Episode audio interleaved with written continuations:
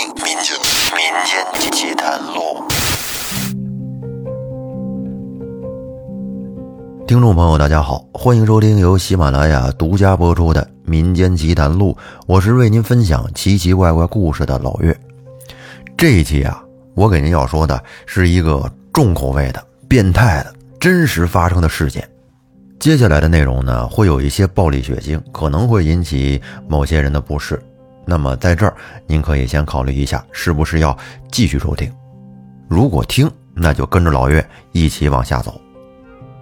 这个事件啊，是发生在日本，有一个变态杀人魔，竟然把心爱的女孩变成了自己身体的一部分，和自己融为一体。这个是怎么讲呢？我在后面会跟您说到。而且更可怕的是啊，就这个啊，身材矮小，也就一米五左右，其貌不扬的这么一个小日本男人，不但没有受到法律的制裁，而且还出版了四本关于食人的小说，还有一本食人诗集。他这摇身一变，竟然从一个变态杀人魔变成了日本的一家著名美食杂志的专栏作家，而且还客串了很多的电视剧和电影。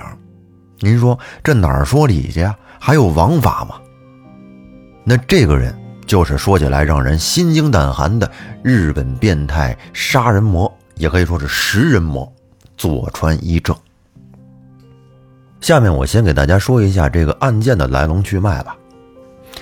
在一九八一年六月十三号，法国巴黎警方接到一对老夫妇的报警，说他们两个人呢在森林散步的时候，接连两天都看到一个行为举止非常诡异的亚洲男人。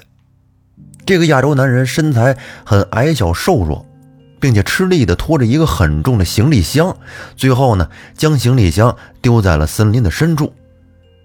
老人一看这小伙子挺卖力气啊，挺辛苦，看这行李箱也比较沉，于是就上前询问需不需要帮忙。但是这年轻人一看两位老人过来了，就丢下行李箱，仓皇的逃走了。两位老人看得非常疑惑，这人是干嘛的呀？箱子里面装着什么东西呀？于是呢，他们小心的就把这行李箱给打开了。结果打开之后，映入他们眼帘的竟然是。血肉模糊的尸块。后来警察就来到了森林中的这个抛尸现场，并且又在森林里的其他地方找到了另一个行李箱。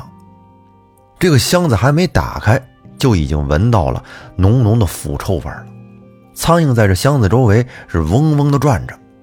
我不用说，大家应该也能猜出来，这个箱子打开之后，果然也是一堆尸块。经过法医对尸块进行了拼接和尸检之后，法医认定这是同一女子的尸块。死者是一个白人女子，一头金色的长发，身高大概在一米七左右，肤白貌美啊。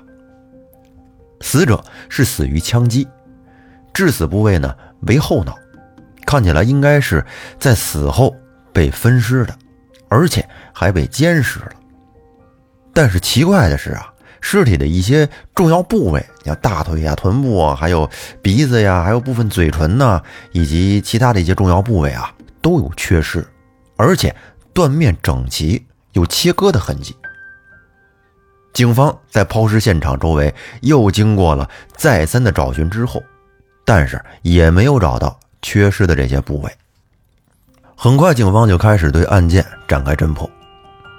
比较巧的是啊，这两位报警的老人啊，其中这个老妇人是一个油画家，他画画特别好，他对这名长相奇特的亚洲男人印象非常深刻，于是呢，就很快的给警察画出了一幅肖像。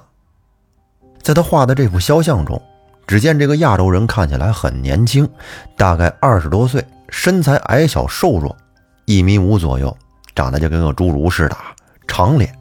前额头的这头发呀，有点少，有些秃顶。不仅如此，两位老人还提供了一个很有用的信息，那就是他们看到这个人是坐着一辆出租车来到这儿的。警方根据老妇人的这个画像和老人提供的车辆信息，便迅速开展了调查。没过多久，就找到了事发时开车的那个出租车司机。警察就把这画像拿给司机看，司机一瞧，哎，没错，就是这个人。这年纪轻轻的，还有点脱发，拿着一个行李箱，挺沉的，让我拉他到布洛涅森林。他不是很懂法语，但是英语说的不错，是从索邦大学学生公寓门口上的车。于是警方就立即赶到了索邦大学，找到了学校的负责人。这负责人一看这画像，一眼就认出了，这就是他们学校那亚洲学生啊，他就是来自日本的佐川一正，现在就读于文学专业。然后在六月十四号，法国警方突击搜查了佐川一正的公寓。但是令人感到意外的是，这么一大批警察就这么真枪实弹地闯进他的屋子里，他不但没有感到害怕，反而是气定神闲的在沙发上坐着，哎，就这么静静地看着他们，还邀请他们进屋休息。这是多么强大的心理素质啊！就在警察们奇怪是不是找错人的时候，有一名警察骂骂咧咧的甩了一句之后，便捂着嘴就跑了，只留下了屋里开着门的冰箱。其他人这往冰箱里面一看，也都发出了一阵惊讶的声音。只见冰箱里面放着的，都是剩下的那些血乎乎的碎尸，虽然经过了低温保存，但是仍然飘着一种恶心的恶臭。警察们看完大吃一惊，立即就逮捕了佐川一正。可是，即便这样，这个佐川一正依然保持着哎优雅和端庄的姿态，不仅轻松地承认了杀人的罪名，而且还微笑着跟围观的人打招呼，就好像一个明星一样，好像杀人犯跟他一点关系没有。同时，法医和技术人员开始对案发现场残留的尸块进行了检验。结果表明，佐川一正租住的这个公寓就是这个案件的第一案发现场，而死的这个女孩呢，则是年仅二十五岁，是佐川一正的一个荷兰籍的女同学，叫里尼·哈特维尔特。死亡的原因也在案发现场被证实了，警察在公寓的地板上找到了子弹头，经过检查发现。这个子弹头与李尼后脑勺的这个弹孔相吻合，而李尼嘴唇缺失的原因，也正是因为这枚弹头。到现在为止，这个杀人碎尸案的死者身份被确认了，凶手也被逮捕了，一切看起来都非常顺利。但是啊，唯独让法医感到疑惑不解的是，他们把发现的所有尸块拼接到一起。但是仍然缺少几个关键部位，于是警方就问这个佐川一正，剩下的尸块在哪儿了？结果佐川一正风轻云淡地说了一句话，让在场的警察都吃了一大惊。佐川一正说：“那些尸块被我吃了。”我的天哪！这句话可以说让所有听到这个事情的人都会大吃一惊。他竟然敢吃人肉啊！那么佐川一正跟这女孩是有多大的仇啊？为什么要如此残忍的杀害这个女孩呢？这个还得从他们的相识开始说。佐川一正一直以来对北欧女性很有好感，他觉得她们长得漂亮，而且个子都很高。对于他和李妮的相识呢，他在他的小说《在雾里》中是这样写的。他说，在事件发生前的一个月算起，我才真正注意到她的存在。那正值盛春时节，我们同在一个现代法国文学班上课，学习达达主义。这门课我可算是很晚才开始学的。他时常会从我面前穿过到自己的位置上去。我所有的印象就是他皮肤白皙，个子很高，还有。他来时身边总跟着的那个男生，我们两个人当然是八竿子打不到一块儿去的。我连他的脸都没看过，因为每次穿过我面前时，我只能看到他的后背，我甚至连他坐在哪儿都不知道。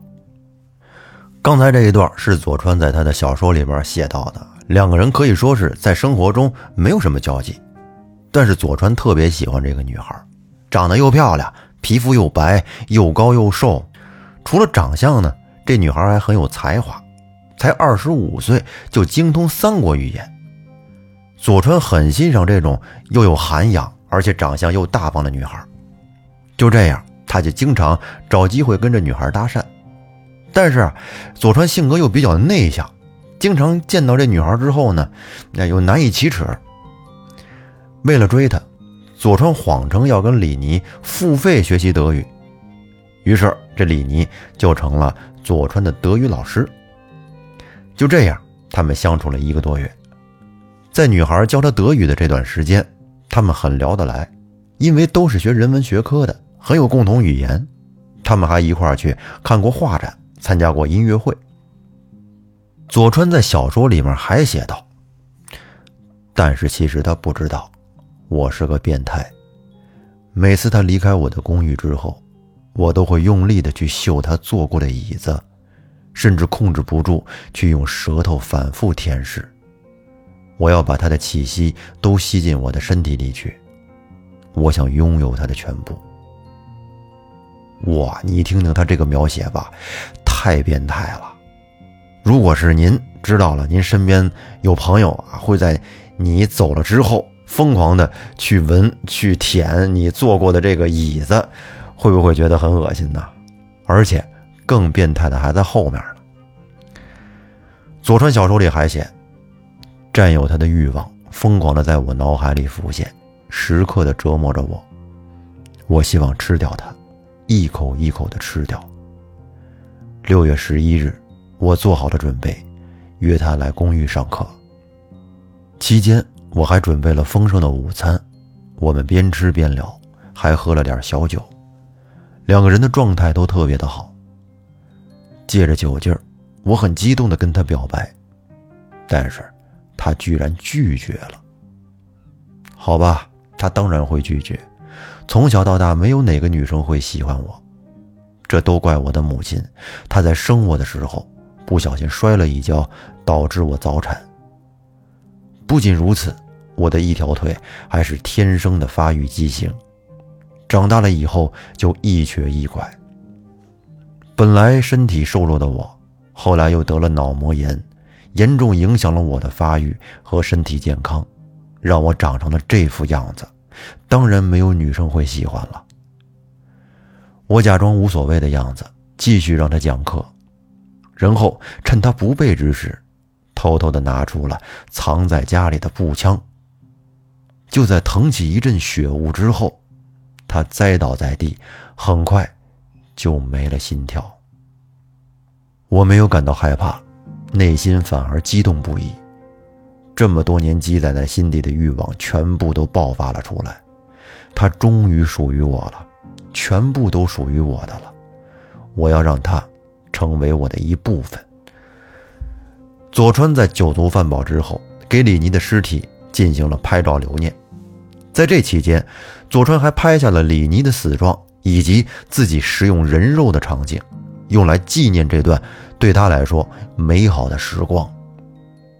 在照片里边，左川没穿衣服，而且眼神非常的迷离涣散，嘴角呢。露出了猥琐的微笑，一手拿刀，一手拿叉的样子呀，让人看的真的是非常的瘆得慌。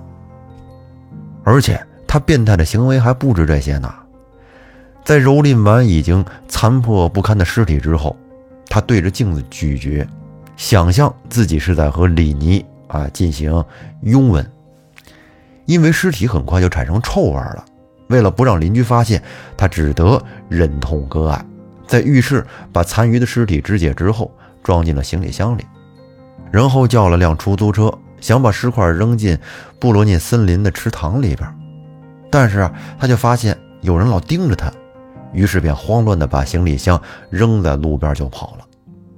从他这种表现来看，他还是害怕的，但是不知道为什么，这时的他和在事发时面对警察时的那种淡定的那种状态是完全相反的。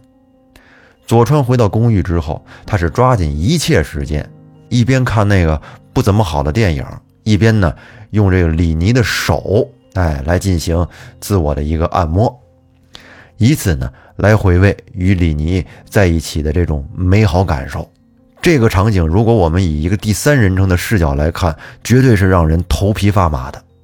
但是对于身在其中的佐川来说，这可是极为享受的一场狂欢盛宴呀。那么佐川这个人，他为什么这么变态呢？他以前到底经历过什么，以至于导致发生了他现在这种让人不可理喻的行为呢？咱们呀，在下一期再说。我会给您讲一讲佐川的成长历程。以及他的这个原生家庭是什么样的？看看变态是怎么养成的。那感谢大家的收听，我们下期再见，拜拜。